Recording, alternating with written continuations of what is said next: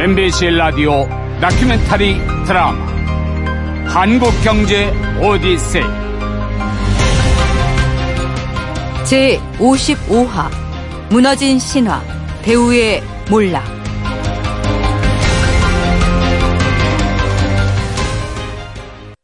대우 그룹.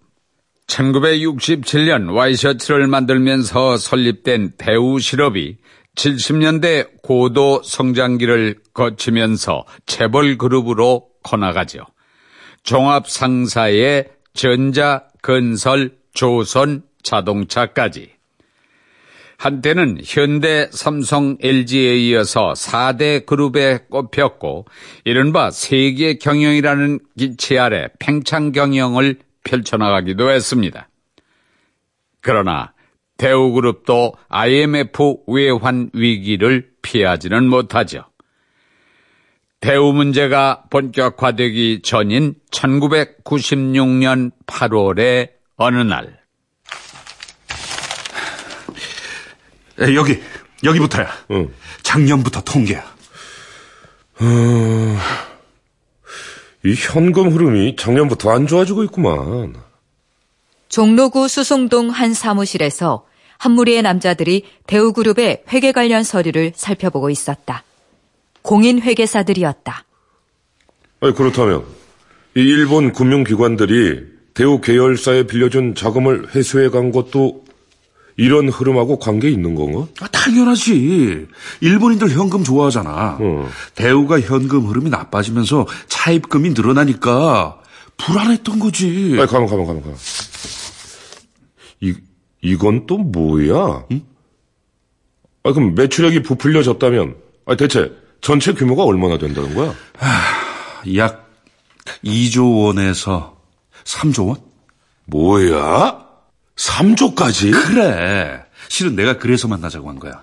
우리가 어. 언제까지 이런 식으로 들러리만 설 거냐고. 아니, 그럼. 아, 뭐, 어쩌려고?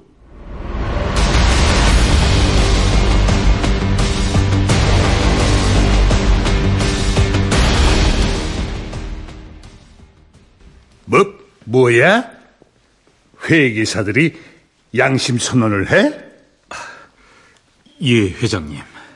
아니, 이것들이 일감 몰아줘서 먹고 살게 해줬더니, 아니, 그래. 대체 뭘 가지고 양심 선언하겠다는 거야? 분식 회계입니다. 분식 회계. 분식. 가루분에 꾸밀식을 써서 분칠을 하듯 겉만 보기 좋게 꾸민다는 뜻이다. 기업이 재정이나 경영 상황을 실제보다 좋게 보이게 할 목적으로 자산이나 이익을 부풀리는 것을 분식 회계라 한다. 어떤 놈들이야? 어느 회계 법인이냐고? 그게 아, 저, 우리 그룹에 참여하고 있는 전체입니다. 뭐? 전체라고? 예. 회계 법인별로 두세 명씩 아, 모두 20명 정도 되는 것 같습니다. 어, 이거 참. 아, 그 정도 분식 회계는 우리만 하는 게 아니잖아. 그리고, 아, 내가 그걸로 개인적인 부를 축적한 것도 아니고. 아무튼, 피곤하게 됐구만. 당시 대우그룹 관련 공인회계사들은 대우그룹의 몰락을 최초로 감지한 사람들이었다. 그래서 양심 선언을 하기로 하고 선언문 작성과 공개 일정까지 잡았지만 거사는 이루어지지 못했다. 뭐야? 이 정말 미안한데. 아, 나는 이 일에서 빠져야 될 것 같아. 어?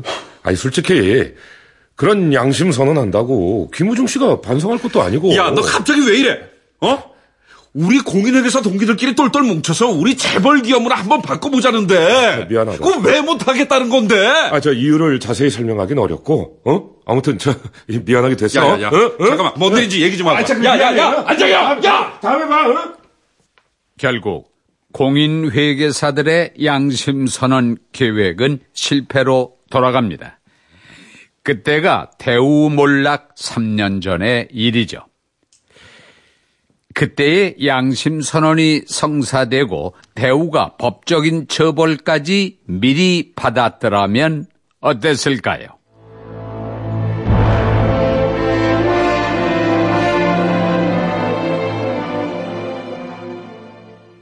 공인회계사들의 양심선언 문제가 있고 1년 반쯤 뒤인 1998년 1월 중순 김우중 대우그룹 회장이 김대중 대통령 당선자의 대통령직 인수위원회를 찾습니다. 아이고, 축하드립니다. 당선자님.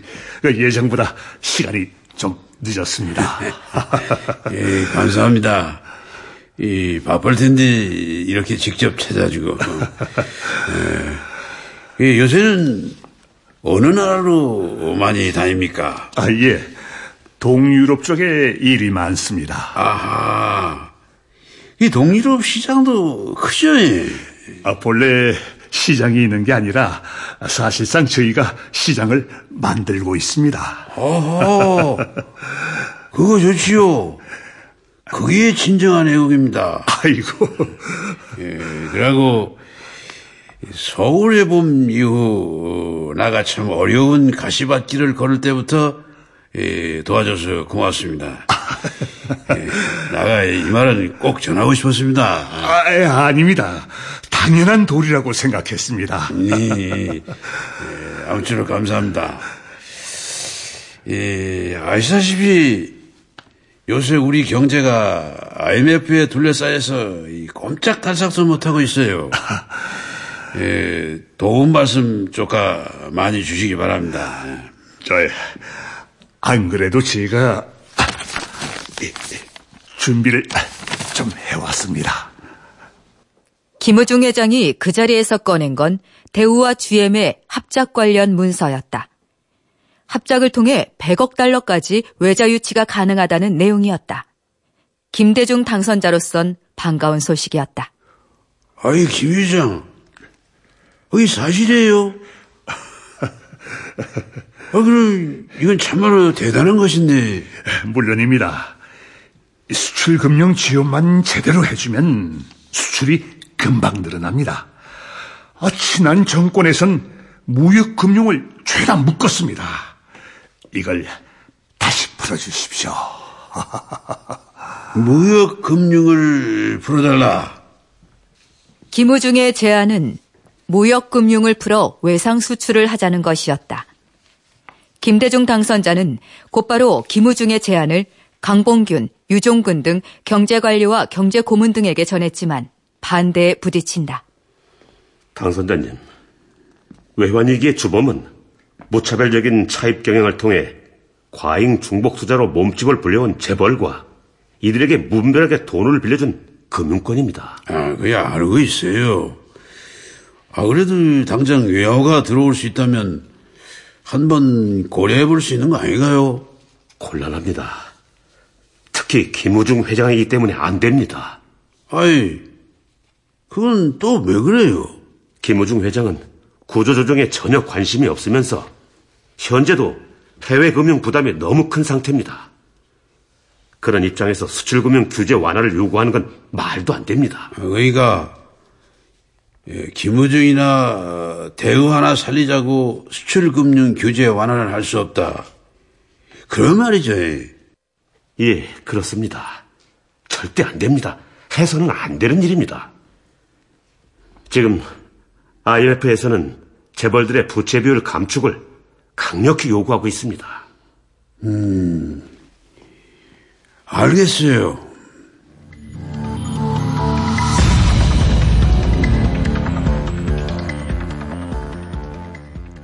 1998년 2월 25일 국민의 정부가 출범합니다. 대우 김우중 회장이 차기 전경련 회장으로 내정된 것도 그 무렵이죠. 일각에서는 김대중 대통령의 후광으로 전경련 회장에 올랐다는 설도 있었지만은 어쨌든 무역 금융을 풀어달라는 김우중의 집요한 요구는 전경련 회장이 된 뒤에도 계속됩니다. 이번에는 좀 더 구체적으로 500억 달러 무역 흑자론을 주장하죠.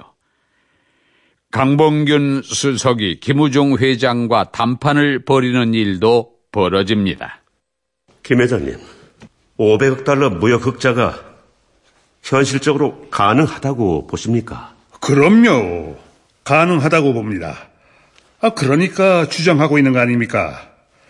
작년보다 수출을 17% 늘리고 수입을 23% 줄이면 무역 흑자 500억 달러 무난히 달성할 수 있습니다. 문제는 수출로 벌어들이는 500억 달러가 아니고 수입을 줄여서 만든 목표 아닙니까? 어찌되었건 결론은 흑자 500억 달러가 되지 않습니까? 눈 가리고 아웅하는 겁니다. 뭐라고요? 그 말이 좀 심하지 않소? 국가 경제를 기업 논리로 풀려고 드신다면 오산입니다. 노련한 기업인과 엘리트 경제 관료의 치열한 토론은 평행선을 그을 뿐이었다. 김우중은 사무실에 돌아와서도 분을 사기지 못했다. 이런 멍청이 같은 것들. 아, 그따위 것들이 무슨 대한민국 경제 관료야? 전혀 위험성이 없는 안전한 일만 하려고 하니, 아, 그런 거라면 난 눈 감고도 하겠다. 일, 일부에서는 대우를 죽이려고 한다는 설까지 나오고 있습니다. 뭐야? 대우를 죽여? 아니, 우리 대우가 누구 마음대로 죽고 사는 구멍가게인가? 대마불사란 말이 있잖아. 대우는 대마야. 대우불사. 대우는 안 죽어. 그래도 공정거래위원회는 조심하셔야 합니다. 공정위가 뭔데? 아, 새까지 공무원 것들이 사업을 알아? 아, 요즘 세월에 제일 큰 칼자루 치고 있는 곳이 공정입니다. 음. 아, 그래. 공정위는 뭐래? 예. 아, 제일 우선은 정부 규정에 맞춰서 부채의 비율을 낮추고 구조 조정을 하라는 겁니다. 아이, 나 이런. 아, 게다가 부당 내부 거래도 문제 삼고 있습니다. 어떤 내부 거래를 말하는 거야? 대우중공업 현지 법인들이 대우자동차 출자에 동원되는 거 아니냐 하며 장부를 들여다보고 있다고 합니다. 뭐야? 결국 김우중 회장은 정부 경제 관료라는 산을 넘을 수 없었습니다. 그리고 1998년 9월 김우중 회장은 GM과의 협상 중단을 선언하죠. 대통령 취임 직후부터 매주 두세 차례씩 청와대에 들어갔던 김우중. 그러나 그해 가을부터 두 사람의 만남은 뜸해집니다. 김우중식 외환위기 극복책의 문제점과 대우그룹의 어려운 상황이 수도 없이 대통령에게 전달됐기 때문이죠.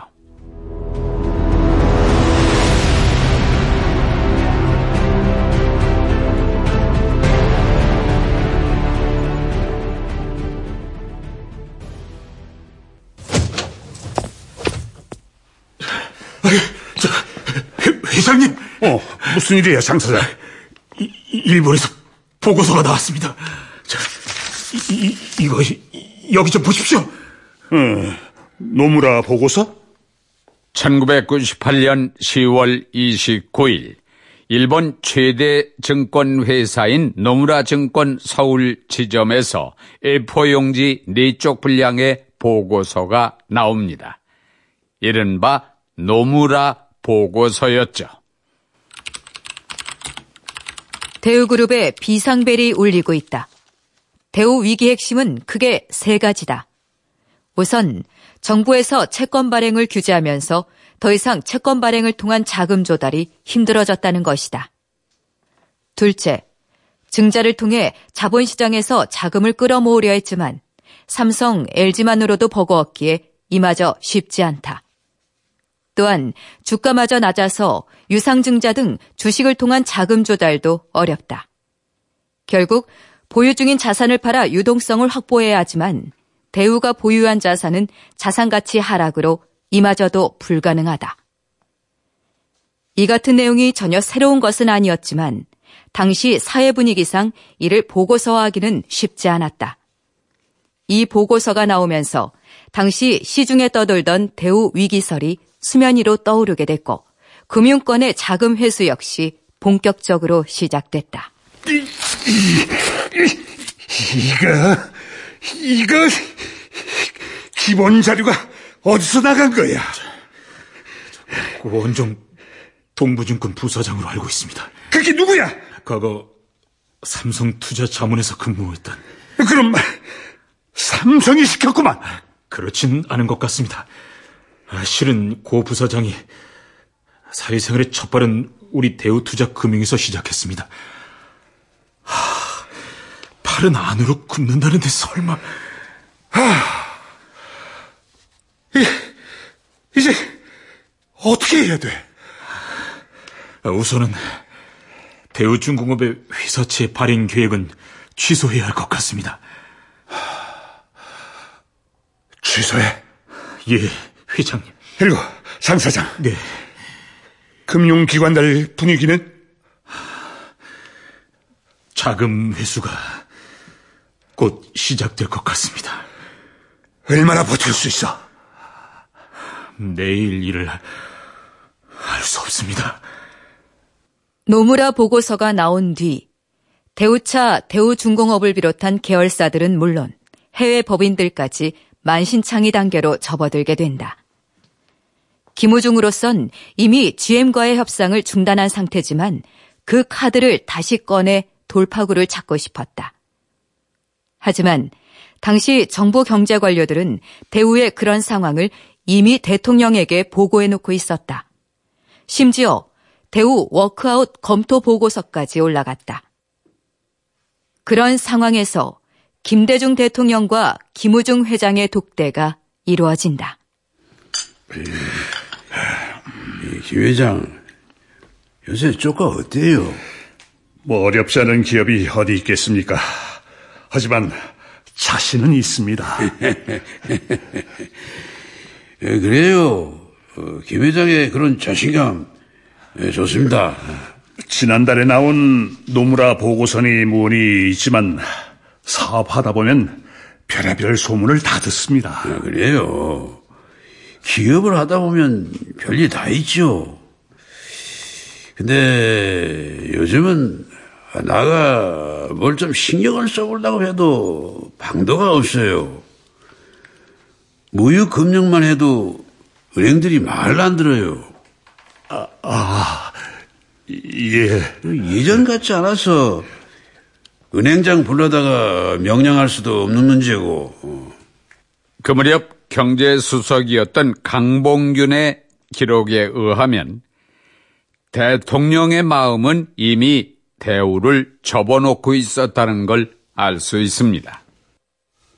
김 대통령이 집권 초기에 김 회장이 내놓은 500억 달러 무역 흑자론에 솔깃했던 것은 사실입니다. 또 실제로 그해 경상수지 흑자가 405억 달러나 나기도 했습니다. 그러나 제대로 들여다보면 실체는 김 회장의 주장과 달랐습니다.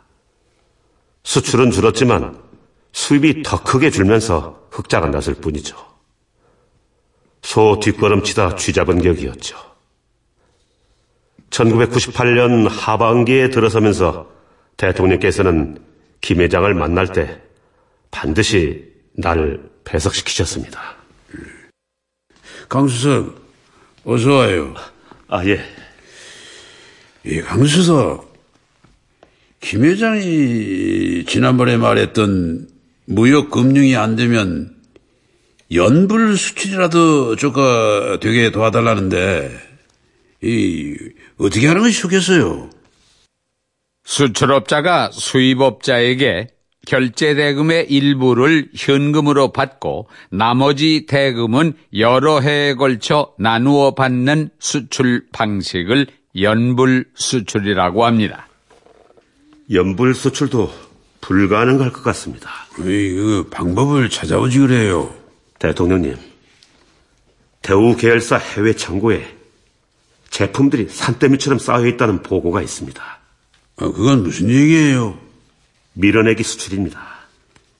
수출한다고 내보낸 상품들이 그냥 쌓여 있는 거죠.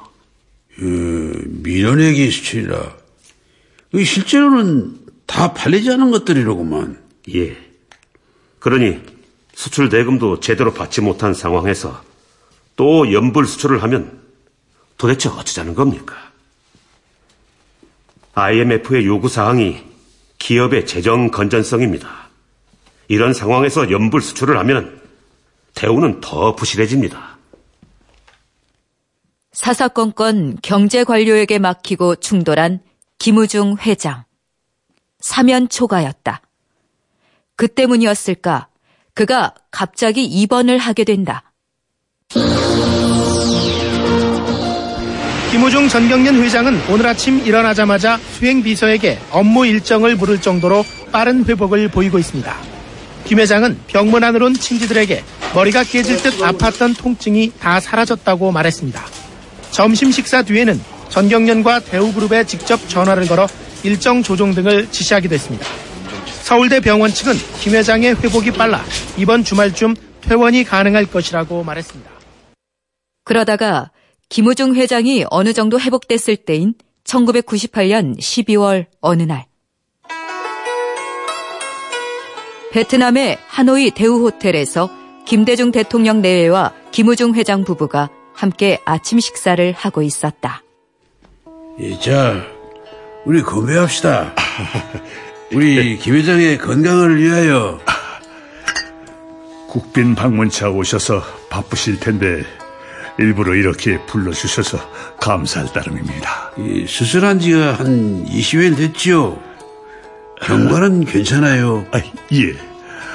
의사도 2, 3일 안정하면 좋아질 거라고 했는데 아, 정말 뭐 싹 다 나은 것 같습니다. 예, 다행입니다.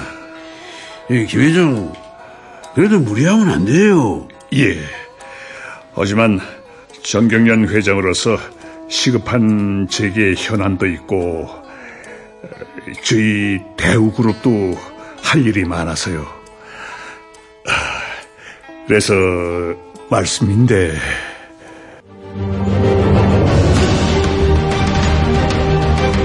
MBC KDI 공동 기획 다큐멘터리 드라마 한국경제 오디세이 잠시 후 제55화 무너진 신화 대우의 몰락 2부가 이어집니다.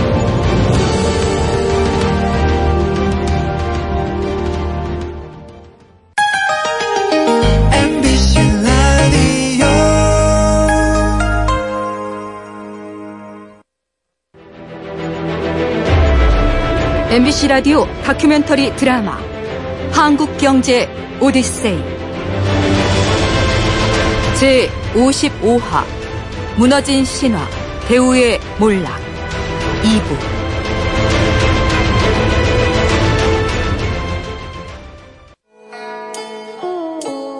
1998년 12월 16일 김대중 대통령이 베트남을 국빈 방문하자 베트남 통인 김우중 대우 회장이 곧바로 달려갔다. 적어도 베트남은 그의 텃밭이나 다름없었다. 스스로 20여일 만에 해외 출장길에 오른 건 오로지 대통령과의 만남 때문이었다.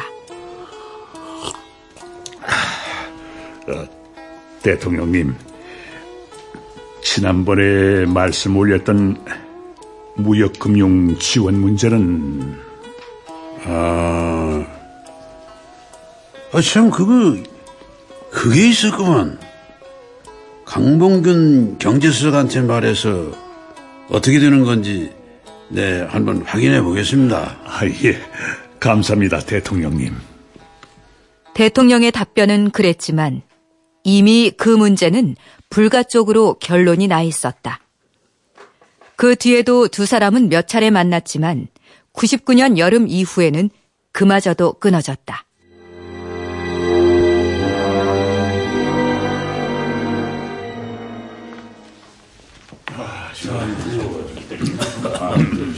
네, 어서 들어오세요.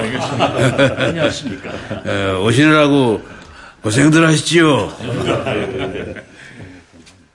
김호중 회장이 대통령을 다시 만난 것은 1999년 7월 1일 경제 5 단체장들과의 면담 자리에서 전경련 회장 자격이었죠. 그러나 그날 김우중은 아무 말도 없었습니다. 뭔가 중대한 결심을 하는 중인 것 같았죠. 그리고 7월 2일경 서울 힐튼 호텔에서 금감위 대책반과 대우그룹 간의 대화 자리가 마련됩니다. 김 회장의 집무실인 21층 펜트하우스에 이현재 금감위원장이 찾아가죠. 위원장님, 이렇게 찾아와 주셔서 감사합니다. 차 드시죠. 아, 예, 감사합니다. 저, 김 회장님, 담보가 얼마나 됩니까? 어, 내 개인 소유 주식하고 계열사 주식 18조 원어치를 담보로 내놓겠습니다. 그럼 원상 회복 충분합니다. 어, 저희 쪽 자료에 의하면 담보 가치가 그렇게 안 됩니다. 뭐요? 어, 따져봤는데 10조 어, 원밖에 안 되는 걸로 나옵니다. 자동차 경영만 정상화되면 미련 없이 물러나겠습니다. 도와주세요. 아, 회장님, 그걸로는 부족합니다. 아, 시장이 납득할 만한 확실한 자구 계획을 내놓으셔야 합니다. 이 위원장님, 네, 약속합니다. 노력하겠소. 회장님,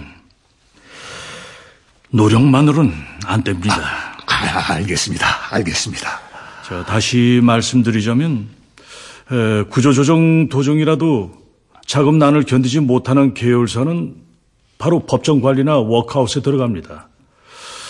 어, 그리고 그 담보는 채권단에게 처분을 맡긴다는 동의서를 써주세요. 그럽시다.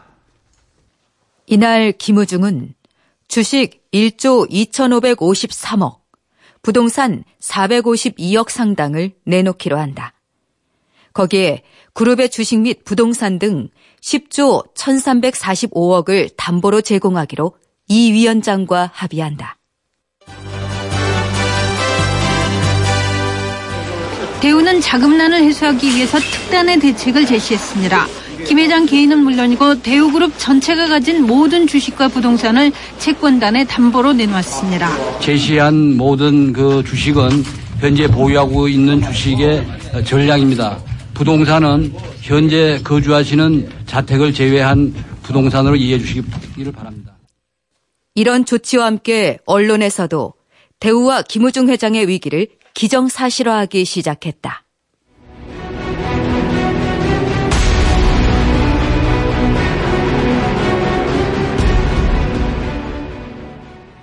그 이후 대우 문제를 놓고 정부 경제팀도 바빠지기 시작합니다. 아니, 비상사태라고 하는 표현이 맞겠죠. 강봉균 재경부 장관을 비롯해서 이헌재 금감위원장, 이기호 경제수석까지 핵심 경제팀이 연일 회의를 엽니다. 김 회장 경영권이 언제까지 유지될까요? 뭐 내놓고 싶겠어요? 안 내놓으면 어쩌자고요. 대우를 이런 위기에 빠뜨린 사람이 김 회장인데 책임을 져야죠. 아, 책임론은 책임론이고 그 재벌 청소야 어떻게든 끝까지 경영권을 쥐고 싶겠죠. 근데 내가 보기에는 예, 보시기에는요. 사실상 김우중 씨는 손을 들었다고 봐야겠죠. 손만 들면 뭐 합니까? 경영권을 내놔야죠. 놓게 될 겁니다. 속 시원하게 말씀 좀 해보세요. 금감위 위원장님까지 이런 식으로 돌려서 말씀하시면 어쩝니까? 조금만 기다려 보세요. 마침내 7월 25일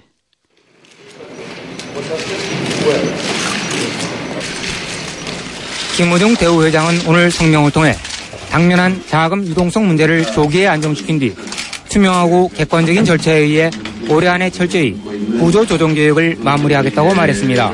구조 조정 계획에 대한 실현 가능성을 높이기 위해서 채권 금융기관과 협의하여서 사업의 분리, 자산의 매각, 계열사 분리 등을 추진해 나가도록 하겠습니다.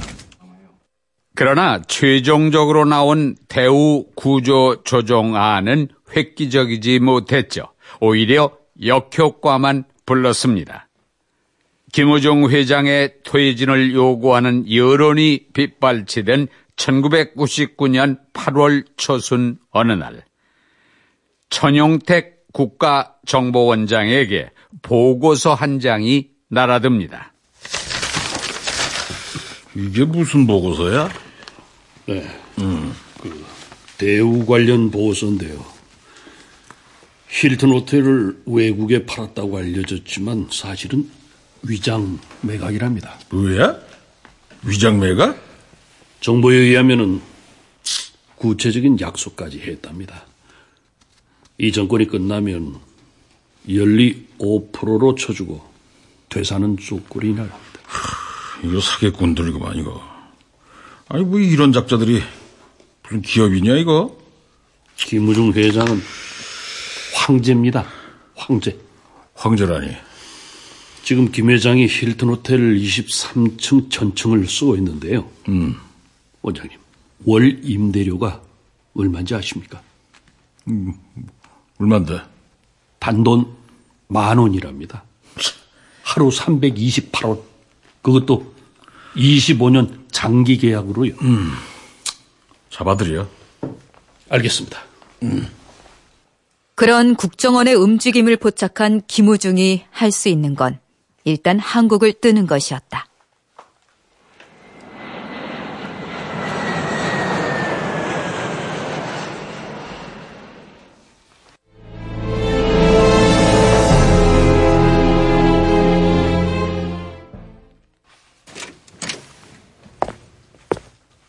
어, 우중이. 어유 그래 풍원이 오랜만이야. 김우중 회장이 비행기를 타고 중앙아시아를 거쳐 미국으로 가서 만난 사람은 그의 경기고 동창이며 김대중 대통령과도 가까운 무기중개상 조풍원이었다.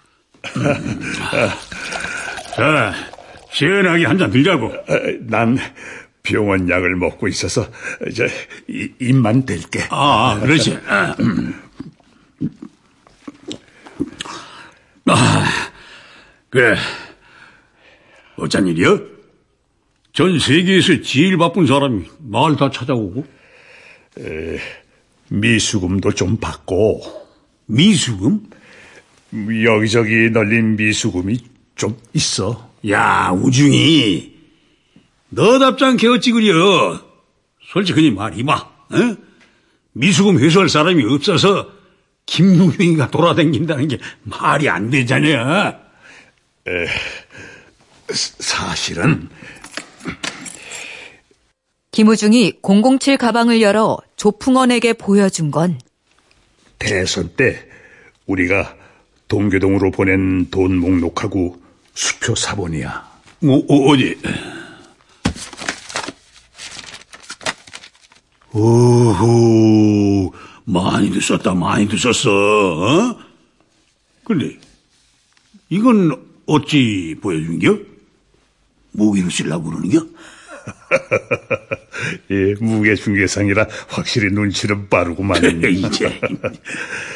자, 정부가 날 죽이려고 해. 이? 누가? 이현재가? 아니. 강봉균? 아니면 이기호 수석? 아니야. 아하, 천용택이구나. 국정원장. 원래 니하고는 사이가 안 좋았잖여. 천용택이도 아니야. 아휴. 그럼 대체 누구? 아하, 그 양반이구만.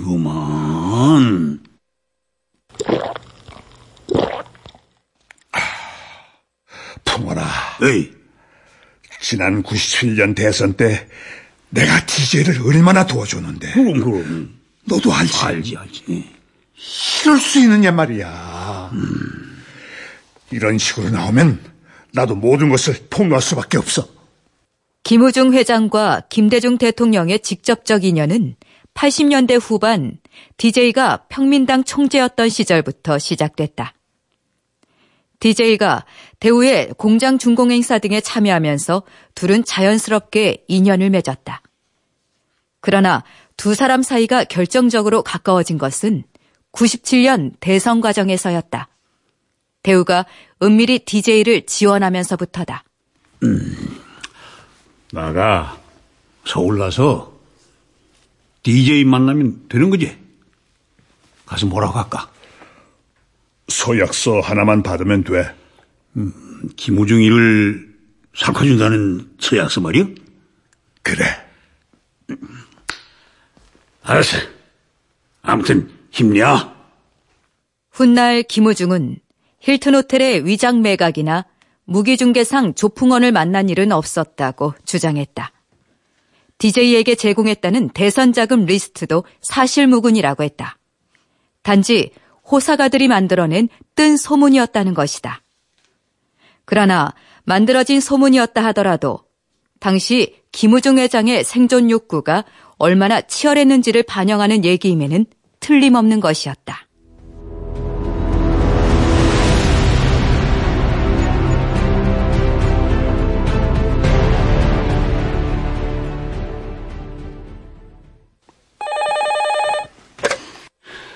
전화 받았습니다. 국장 김강산입니다. 나 부총리인데 대우 관련해서 회의 좀 합시다. 예, 바로 올라가 있습니다, 부총님. 아, 저 혼자 가면 됩니까? 어, 멤버들 다 들어와요. 정부 내에서 공공연히 대우의 워크아웃 얘기가 떠돌던 1999년 8월 중순경입니다.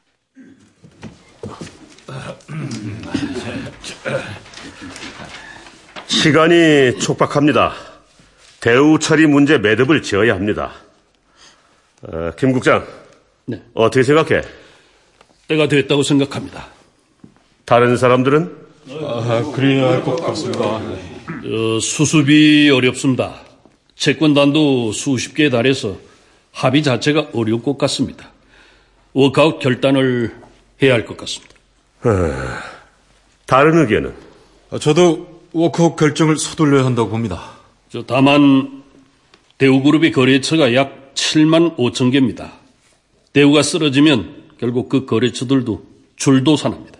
방비책이 있어야 할 것으로 봅니다. 당연히 만들어야지.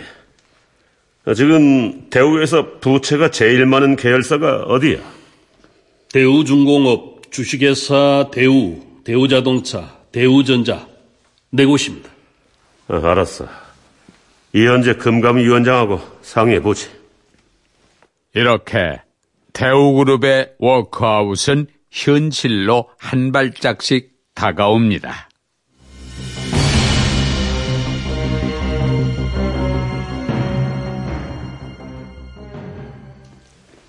결국 워크아웃까지 왔구만. 예. 에, 다른 경제장관들은 뭐래요? 다른 사람들 의견도 같습니다.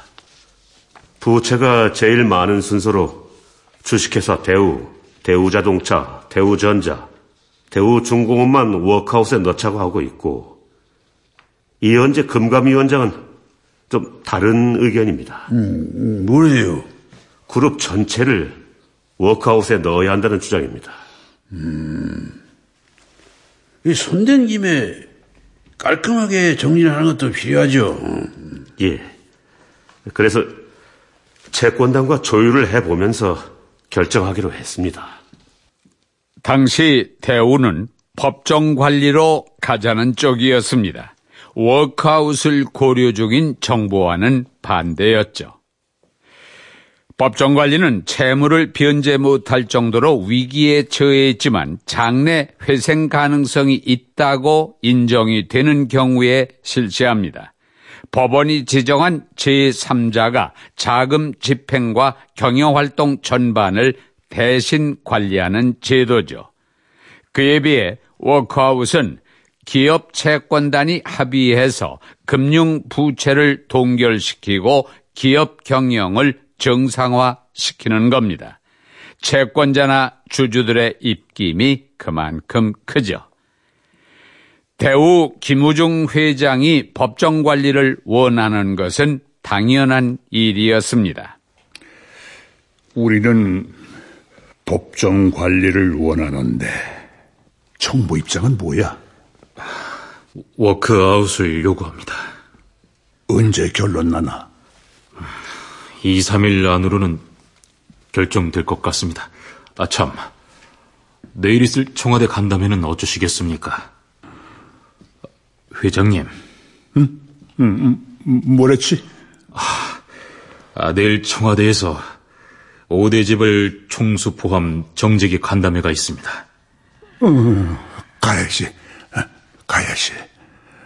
1999년 8월 25일 청와대에서 대통령과 5대 재벌 총수들 간담회가 열리지만 간담회가 끝난 직후 김우중 회장은 김포공항에서 비행기를 탑니다.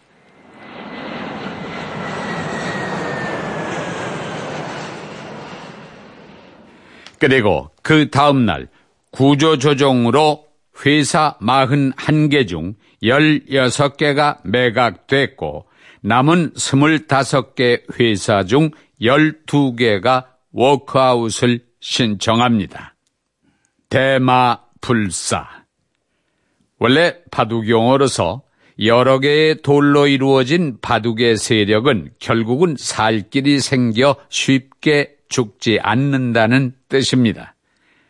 경제계에서는 큰 기업이 쉽게 망하지 않는다는 뜻으로 쓰이죠. 사회적 파장과 부작용을 우려해서 큰 기업이 도산하는 것을 정부든 사회든 막을 거라는 기대 때문에 나온 말이기도 합니다. 그러나 대우그룹 사태는 대마 불사도 예외는 있다는 사실을 보여준 사례였습니다. 유럽에 머물고 있는 대우 김우중 회장이 오늘 대우그룹 전 임직원에게 회한이 담긴 편지를 보냈습니다.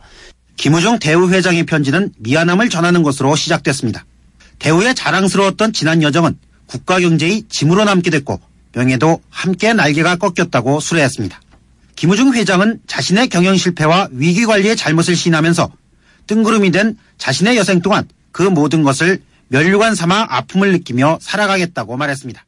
자본금 500만 원으로 만 서른의 나이에 대우를 출범시킨 김우중 회장. 1997년 기준 매출 71조, 자산 78조로 한국 재계 순위 2위까지 올랐죠. 그러나 대우는 무리하게 사업을 확장하면서 차입 경영과 분식 회계의 문제점을 안고 있었습니다.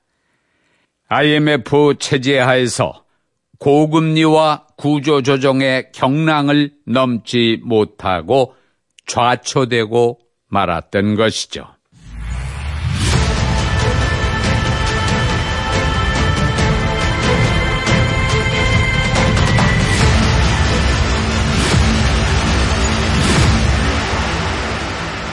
출연 김명수, 황일청, 김강산, 이원찬, 황윤걸, 최석필, 이윤연, 김용식, 안장혁, 김기철.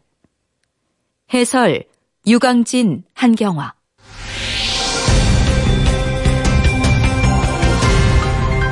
MBC KDI 공동 기획 다큐멘터리 드라마 한국 경제 오디세이 제 55화 무너진 신화 대우의 몰락. 극본 조수연 기술 박규소 음악 효과 차석호 연출 이순곤